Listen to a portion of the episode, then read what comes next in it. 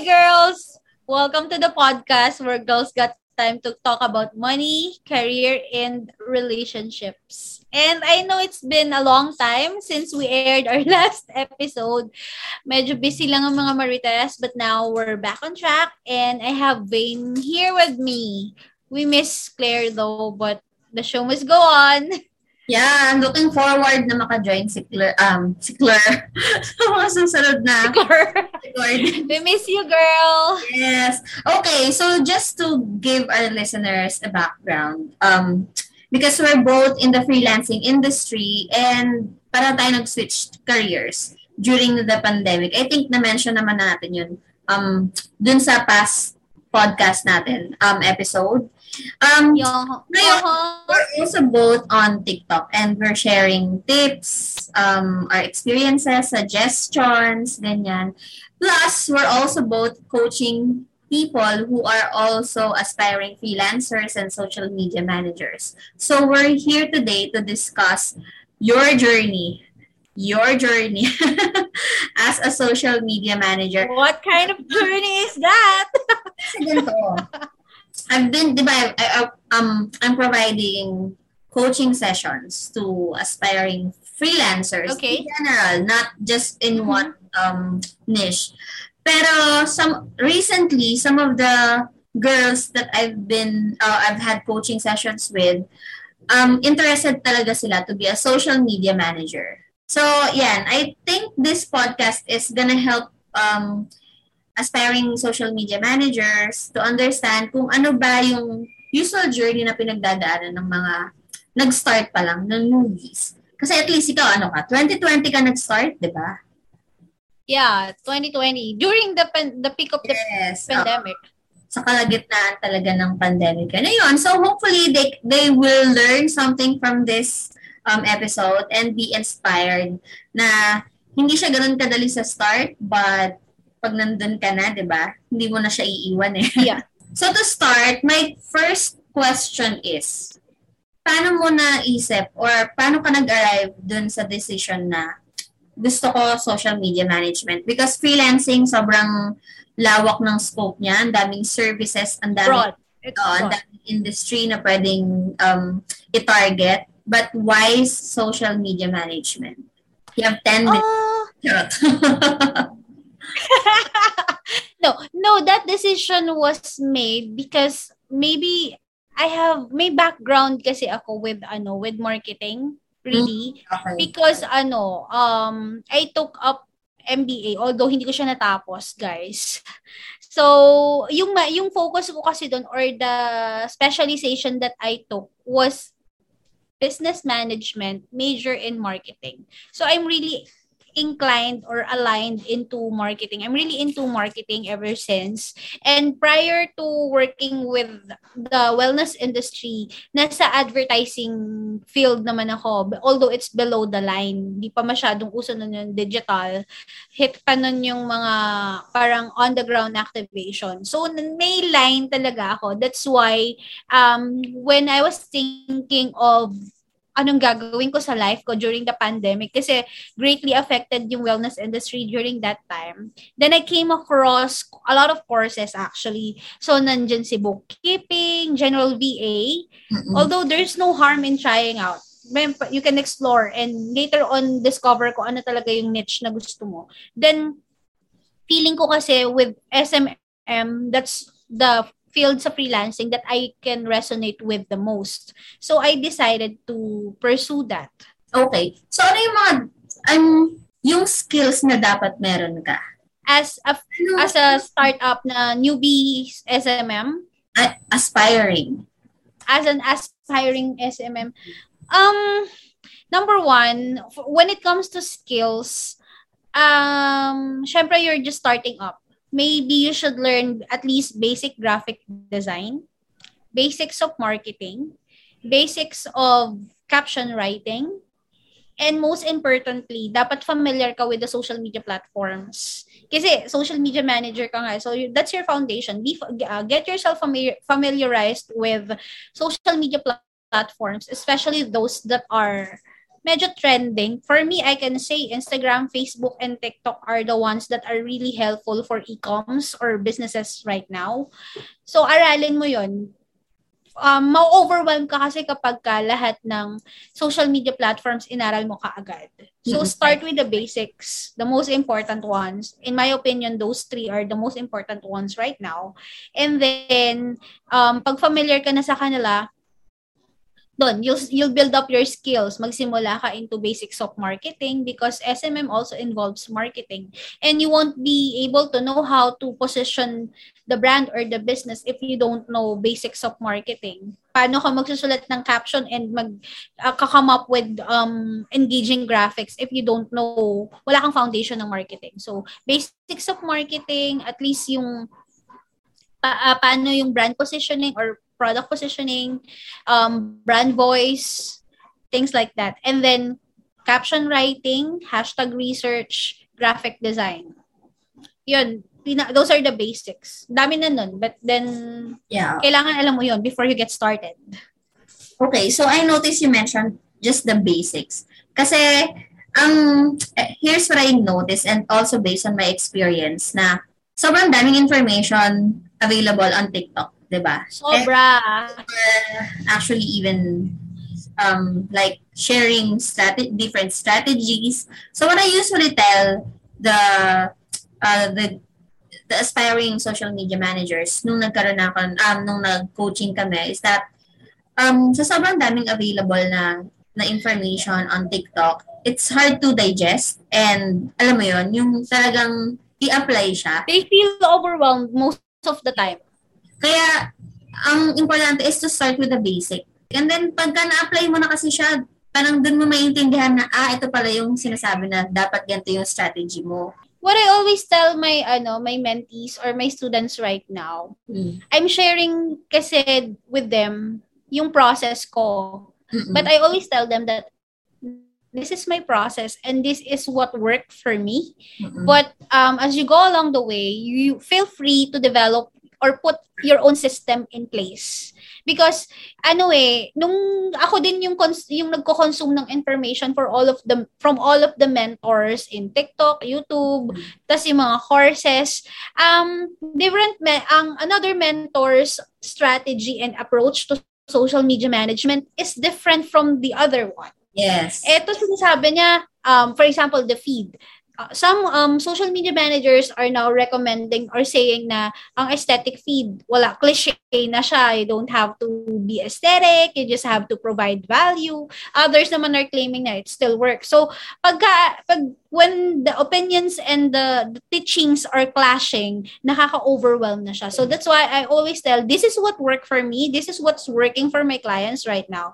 But the trend and the way thing, things go will differ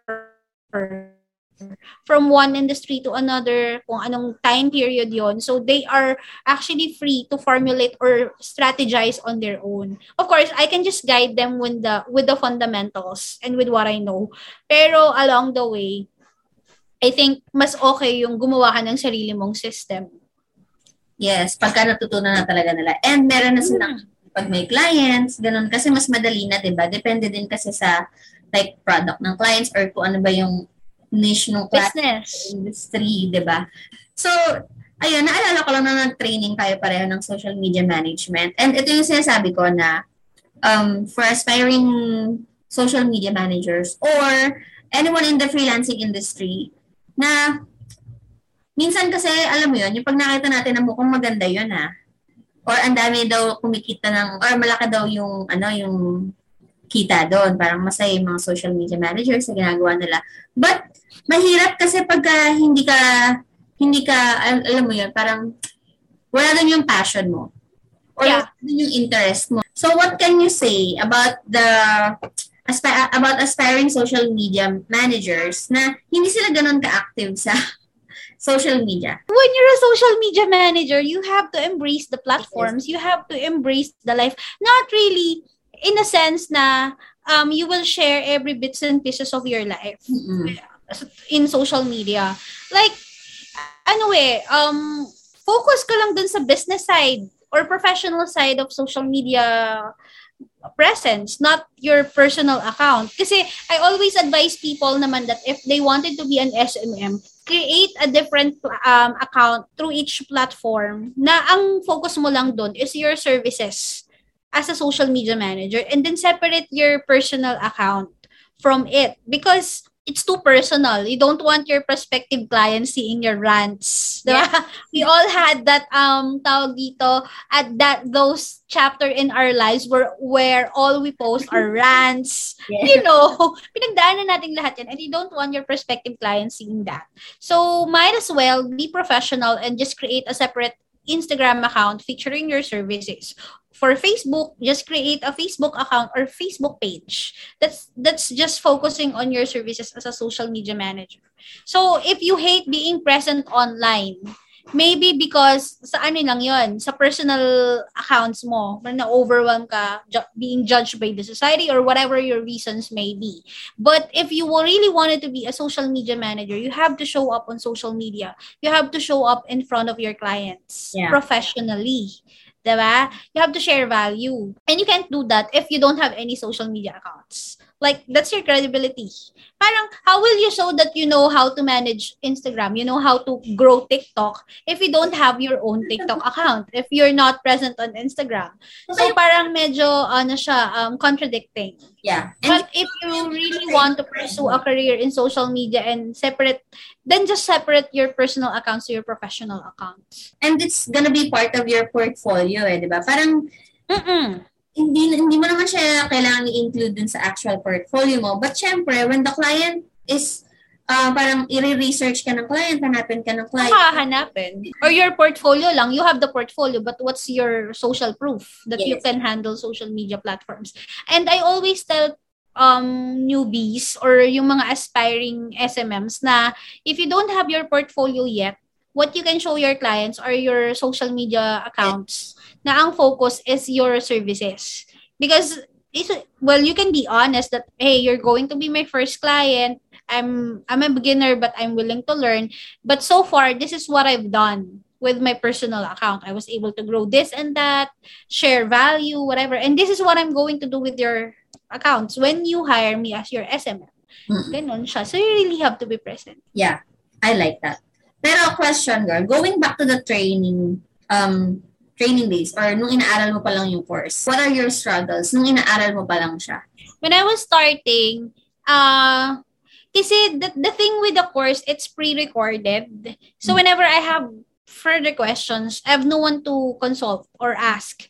Siyempre may G, may group chat ka naman kami with the coach, with the mentor, and with my classmates. But not, hindi kasi real time yung ano, yung reply. Reply.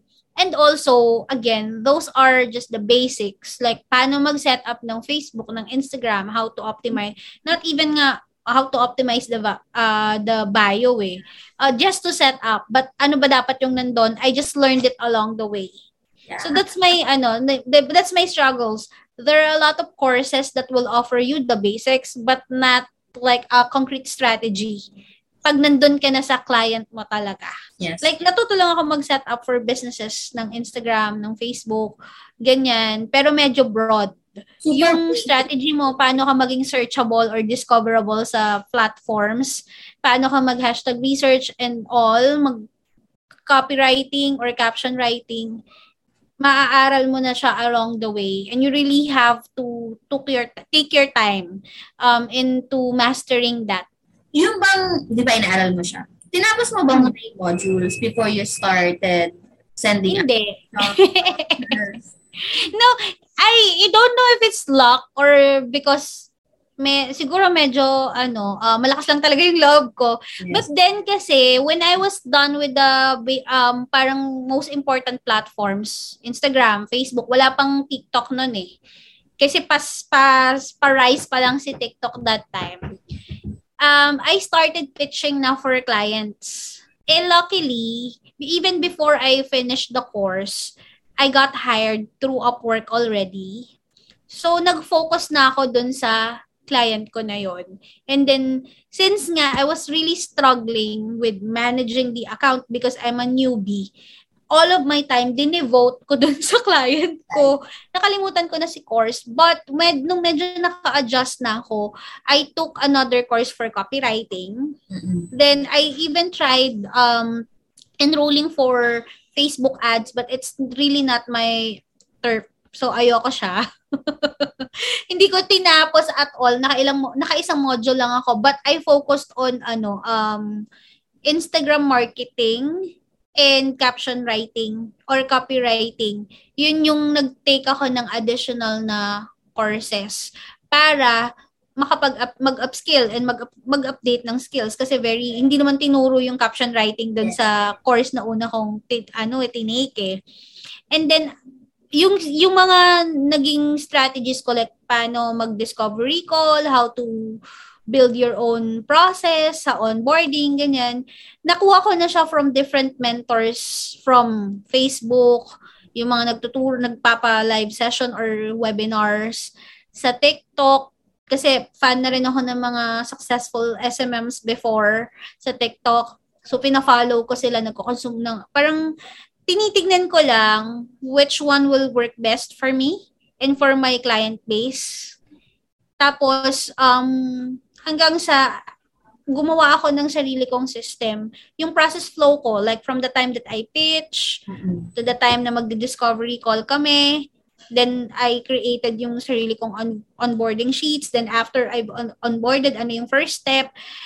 Maano, um, sa una, talaga, parang you will just jump para simulan yung project. Pero as you go along the way, may process ka na na, ay, dapat pala may competitor analysis ka muna before you even started creating contents for for the client or may market research ka muna. Pero pag pagdadaanan mo talaga, yung parang, ay, gagawa lang ako ng content. Siyempre, walang masyadong strategy. Have you been rejected before nung nag nung nag-start ka like kasi 'di ba mabilis ka naman nakahanap ng client. Pero Oo. do you get feedback kapag ah, hindi ka na-accept or ano yung naalala mong reason kung bakit ka na-reject before? ang pinaka-weakness ko before as a social media manager is when when clients or when prospective clients are asking about growth. Iniiwasan ko nga yun eh kapag kasama na grow, blah. Because organic um growth is not an overnight success. 'Di ba? So parang ako ayoko noon kasi it ano entails engagement. Yun naman yung struggle ko, uh, the engagement part because I was really tamad. I can create content, post it, and after that, ayoko na mag-engage. But, syempre, di ba, kailangan natin gawin yon But, yun yung common ano ko, common um, rejection reasons ko. Parang kulang ako sa yung speed ng growth. But because hindi kasi ako nagjo-join ng engagement pods. Marami kasi nagjo-join ng ganun just to show yung mga vanity metrics sa client. But ako, I really tell my client that it's really um, just for van- vanity. Although we can, but I cannot like commit a certain number of follower per month or per week na mag-grow tayo ng ganito. Kasi it really depends eh. You really, kailangan mo munang aralin kung the contents ba that we were posting for the first month is really working and then magre-strategize ka for the, the following month. Another rejection, yun nga, growth. I had a client, first premium client ko yon na last 2021. Then, feeling ko, nag, tingin ko talaga, nag-pull out siya kasi ang bagal nung growth ng account niya. Like, no engagement, very low lang yung followers. Although we were very consistent sa pagpo-post ng content. But the problem with that kasi is she's a startup, then we really started from scratch. Tapos wala pa siyang exact na yung parang yung products niya hindi I really have to delay kasi wala yung yung hindi pa niya ma-launch yung product niya. Nadi-delay din because of the delivery. So then si she decided to just pull out na stop yung client na yung contract namin even though it's six months parang nasa third month pa lang kami we stop na. And then after that nakikita ko umilis naman yung growth niya but when I look at the followers parang hindi targeted. Ah, okay. It's really just for growth. So, May growth kasi. Mag-increase yung number of followers. Oo. Oo, the number of followers. Kasi us kasi social media managers, gusto natin when we um, interact with other accounts or users, As in, nagfi-fit siya dun sa profile ng target market mo. So, I just let them be. Bala sila. But yeah, I feel rejected during time, that time. After nun, ako na yung nang-reject. Ang yabang. so, how do, how do you handle rejection? Um, sa lahat ng aspiring at nagsisimula pa lang, I would like to tell you guys that really at first, during mga first one to third rejection, first two third rejections nyo, talagang didibdibin nyo siya. It will make you feel depressed. It will affect your self-esteem. It will make you think na, I will, I'm doing my best, but bakit, why is it not enough pa rin for clients to stay with me? But along the way, you will realize that uh, in career, same goes in life clients come and go. Ako, when I stick to that mantra that cli- clients come and go, mas naging better yung ha- uh, pag-handle ko ng rejections and the clients that are deciding to um, not to continue with the with the contract. Maybe kasi you're not a great fit to work together. 'Di ba? Yun, yun yung lagi kong sinasabi, maybe it's not my ano, my my expertise or maybe this client or this brand is not for me you so it's been easier now. Yun na lang yung iniisip ko kasi um what if hindi mo naman masyadong um expertise yung brand niya so you really won't have hindi hindi mo siya ma-handle ng maayos. True. Kasi parang ganun din. Wala, wala yung interest mo doon, hindi mo rin siya pass. Oo. So, yung effort mo, hindi ganun kagaya ng other brands na sobrang passion. Gusto mo talaga. Kasi gusto mo yung brand talaga, di ba? and I always tell kasi my, I always tell clients and I always tell people who are asking me na paano ba yung mag-handle ng client. Lagi ko sinasabi sa kanila that um, social media management is a collaborative process between the social media manager and the client. They cannot just give you access and bahala ka na. Because still, it's their business, it's their brand. They know kung mas marami silang information. You just put that into content. So it's a collaborative process. They have to give you the raw materials and ikaw ita-translate mo siya into something that is engaging, more appealing to the audience. Kaya hindi pwede yung hindi kayo magka-jive ng kliyente mo. So, um, that's the reason why, girl, I niche down to a specific industry. Actually, that is what helped me pala to scale up. I niche down to a specific industry which is close to my heart. Wine? Um, ha? Why? No, kasi Hindi. Seriously speaking, I niche down kasi to the beauty, beauty, yeah. fashion, and lifestyle brands because I consume those products I consume those kind of services. So it has been easier for, for me to come up with strategies, come up with fresh batch of contents each time na kailangan namin mag-strategize. Because um, alam ko yung, yung parang you know it in and out. And you're a cons- consumer of those brands. So it will be easier for you. Kasi rather than forcing yourself to be a social media manager for a real estate business that you don't know nothing about. Of course, you can always research. But it feels different kung personally, nandun yung heart mo sa, ano, sa industry. And especially if like, um, with my experience kasi, my team and I handled a social media, uh, my client's social media account. So it's an outdoor sports, um, apparels, um, equipments, ganyan. Hmm. And the thing is, si client, hindi siya, hindi siya nagpa-participate. So, parang I Bahala ka sa buhay mo. Whatever I want to post as long as um, it it's related to their brand. And Aww. kami naman, we did everything we uh, we can. Iba kasi yung, alam mo yun, parang ikaw yung owner and kung nagbibigay ka ng inputs, mas mararamdaman ng tao na yung account mo is ikaw. So, ayun, ang hirap. Ang hirap pag kasi yung client wala masyadong participation dun sa growth ng account and walang collaboration. Ako naman parang I have like a client that I chose to let go sometime third quarter of last year. This is a high-paying client, by the way. As in, 'di ba? But I chose to let her go because hindi ko talaga expertise. Yung brand voice niya, hindi ko makuha. Mm. Hindi ko. I, I so I'd rather just lose this client than pretend. Yeah. Tapos hindi hindi hindi authentic pakinggan or basahin yung captions niya because it's I'm really not familiar with her with her industry. So, parang I have to be honest with the client that this is not my my expertise. I think you can find someone better. Ang nangyayari kasi, this one, in fairness to the client, she's very collaborative. But what's happening is, um, although I can deliver the captions, yung there's a certain voice, there's a certain brand voice na, na it's really different when she's the one writing the caption. Mm. Rather than I am na pag ako. So, ayoko naman nung revise siya ng revise tas halo siya na yung nagsulat, 'di ba? So, I just ano chose to let her go. But na jive kami with the strategy, ano yung content, she, she likes it. Pero um when it comes to caption writing, eh, that's my work as a social media manager. Kaya I just I decided to let her go. That's the time after I let her go, doon ako nag-niche. Namili na uh, nagpili na talaga, naging choosy na ako sa mga ah, ano, ipipitch ko na client.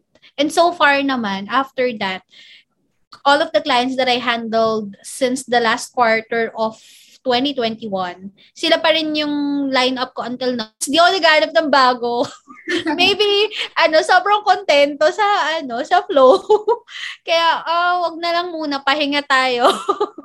yeah. Pero, girl, quest, another question. What's the, what's the number one lesson you learned when you were just starting na parang, ah, okay, mali pala yun. Dapat pala ganito. There should be a strategy in place, really.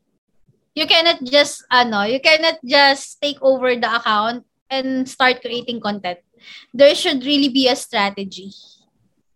Kasi ma, ano yon um, when you don't have a strategy in place, especially if you don't have a solid content pillar, um, even ikaw as a social media manager will run out of ideas about the content to post. Tapos magi mawawala na yung value. So you really have to determine what would be your content pillars, what's your uh, social media strategy, your content strategy. Because I lack um, of those things when I was starting and that's very, very wrong. So, paano mo siya natutunan? Yung, oh, you mentioned kanina nag-attend ka ng mga webinars, and nanood ka ng mga videos. Yep. Okay. That's na ano ko, na in-apply ko, you don't, hindi, syempre hindi pwedeng attend ka lang attend ng webinars at yeah. enroll ng enroll ng course. You really have to apply. So right now, yung content pillars, it's very helpful for me. So right now, um, each of the client, there's a content pillar in place. Apat siya, then nakalist na doon yung subtopics na gusto namin na itakal sa kanila. And then, ang dali nang gumawa ng content. Another thing was that not ano, not analyzing the data of your audiences mahirap yun. Kasi doon ka din mag-perform ng strategy. Before, I just keep on posting. But right now, I really have to look at the data, the analytics, and see what are the type of contents that are, that are really performing. So, nandun yun. Para makita mo, oh, this kind of information, this kind, this format of content, ito yung nag, uh, nag-generate ng mataas na engagement from the audiences. So, uulitin namin siya. Ah, this one, hmm, ayaw nila to Okay. So we we will refrain for from doing that again. So it's yon.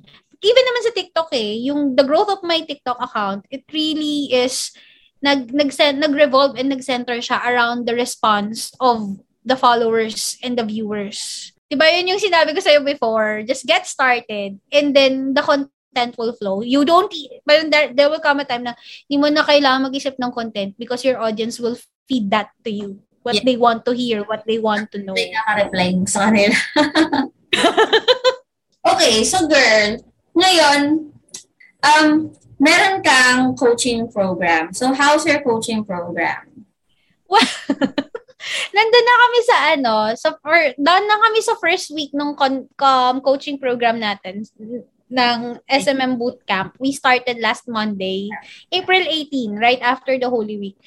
Then, um, actually, na-enjoy ko siya and sobrang thankful yung mga mentees because there's a one-on-one coaching Yeah. every week for all of the enrollees because yun yung nakita ko na loophole sa la- sa karamihan ng mga courses the the guidance Yes. kasi of course lahat tayo kaya nating mag-intindi ng class and magbasa ng modules ng handouts but there are questions that can only be answered face-to-face or one-on-one during call.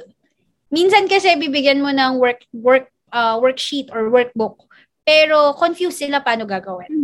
Diba? Tsaka parang lang maiisip na, tama ba yung naisip ko? Tama ba yung pagkakadigest ko sa kanya? Tama ba yung pagka- Yes, tama ba yung understanding ko? Yes. That's actually the very reason why I decided to give the 30-minute free coaching session with me. Kasi I I noticed na there's a lot of aspiring freelancers who only relies on free resources online. Like even creating their portfolio, their uh, resume, ganyan. But if you are in that, even if mag-research ka ng mag-research online, or magbasa ka, manood ka ng mga videos, if sobrang dami na naman, dami na ng information, ang hirap na niya i-digest and you're not sure which one really works. So, mas maganda talaga yung merong one-on-one coaching because in that way, mas guided ka eh. ba? Mas guided ka. Kasi nung nagsisimula ako akong guidance, so ang dami kong bumps. That's Ang mga mistakes.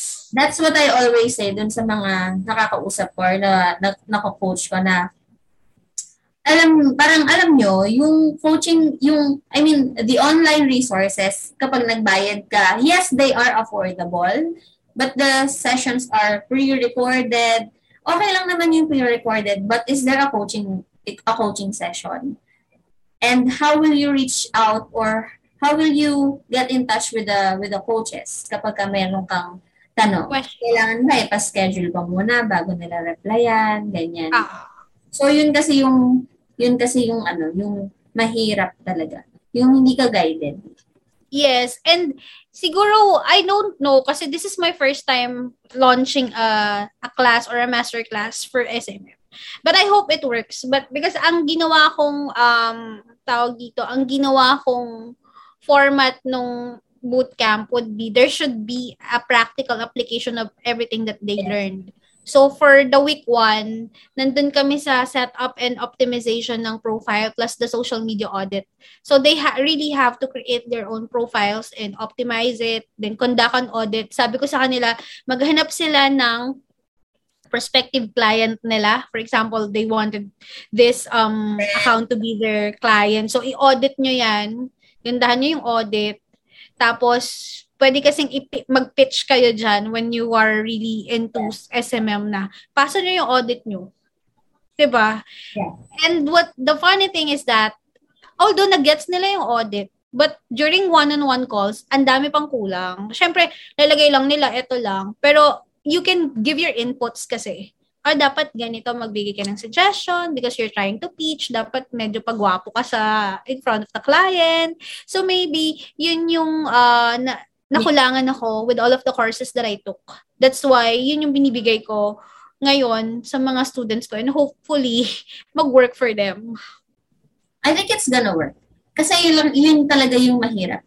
And that's the reason bakit yung ibang courses are more expensive than the other ones. Because, yun nga, yung coaching, your guidance, wala doon. Yeah, eh, because it requires time eh. Yes. Yeah. It's not, ano ah, it's not easy to parang hop on a call almost every day kasi the, nilimit ko nga lang siya sa 10 students. Imaginein mo, one, let's say 30 minutes to 1 hour isang student. So 10 hours of your week na yon. Yeah. I'm not complaining though, but then that's just the justification lang why it's a little bit more expensive than the others. Yon, I'm hoping na meron ka pang batch 2 kasi yung mga kino-coach ko talaga na if they are interested in social media management because mostly are um into e-commerce kasi ako is e-commerce yung um yung niche ko. But if they say na they want to be a social media manager, so yun lagi yung pang pitch ko na well, it's it's it's okay to do self-study, but if you wanna fast track your freelancing journey or your social media management journey, then um, the best way to do that is to get a coach, get a mentor. Diba? Mm-hmm. Yep. Kaysa naman sa matulad sila sa akin, like it yes. took me more than a year before I was able to, you know, grasp ko ano talaga yung strategy na kailangan ko into getting my ideal clients, into, you know, parang less stressful yung trabaho because it's really overwhelming. Parang isang full ta- isang client lang sa akin before na magpa full-time management, yung full-time social media management package ko hindi ko na, na, overwhelm na ako because it involves research, graphics, content, um, caption writing, tapos may engagement pa. Lubog na lubog na ako. And isa lang yon So how are you going to scale kung isa pa lang? Yeah. Lunod na lunod ka na sa work. You're drowning already. But right now, ika lang, oh, one, two, three. I have like five. Yabang ni girl. I have, I have like five. Tapos panay pa yung lifestyle ko. okay. So, before we end this um, chismisan, what's your what's your message to aspiring social media managers? Ah, just go for it. no, sa lagi ko namang sinasabi sa kanila is sa mga sa mga videos ko is um you just have to get started. If you really want to pursue this thing, you'll never know if this is for you if you don't uh, if you will not get started. And along the way, if you realize ayaw ko pala mag-SMM, it's okay. At least you try. Kasi tayo naman, it's an ano eh, it's a parang, it's a process of finding out what's your niche. Yeah. Ako nga, di ba, I tried pa Facebook ads, but I know it's not really for me. 'di ba? I last year parang gusto ko maging brand strategist. Although nandun pa rin siya sa mind ko, but I don't have the energy yet to hmm. pursue that.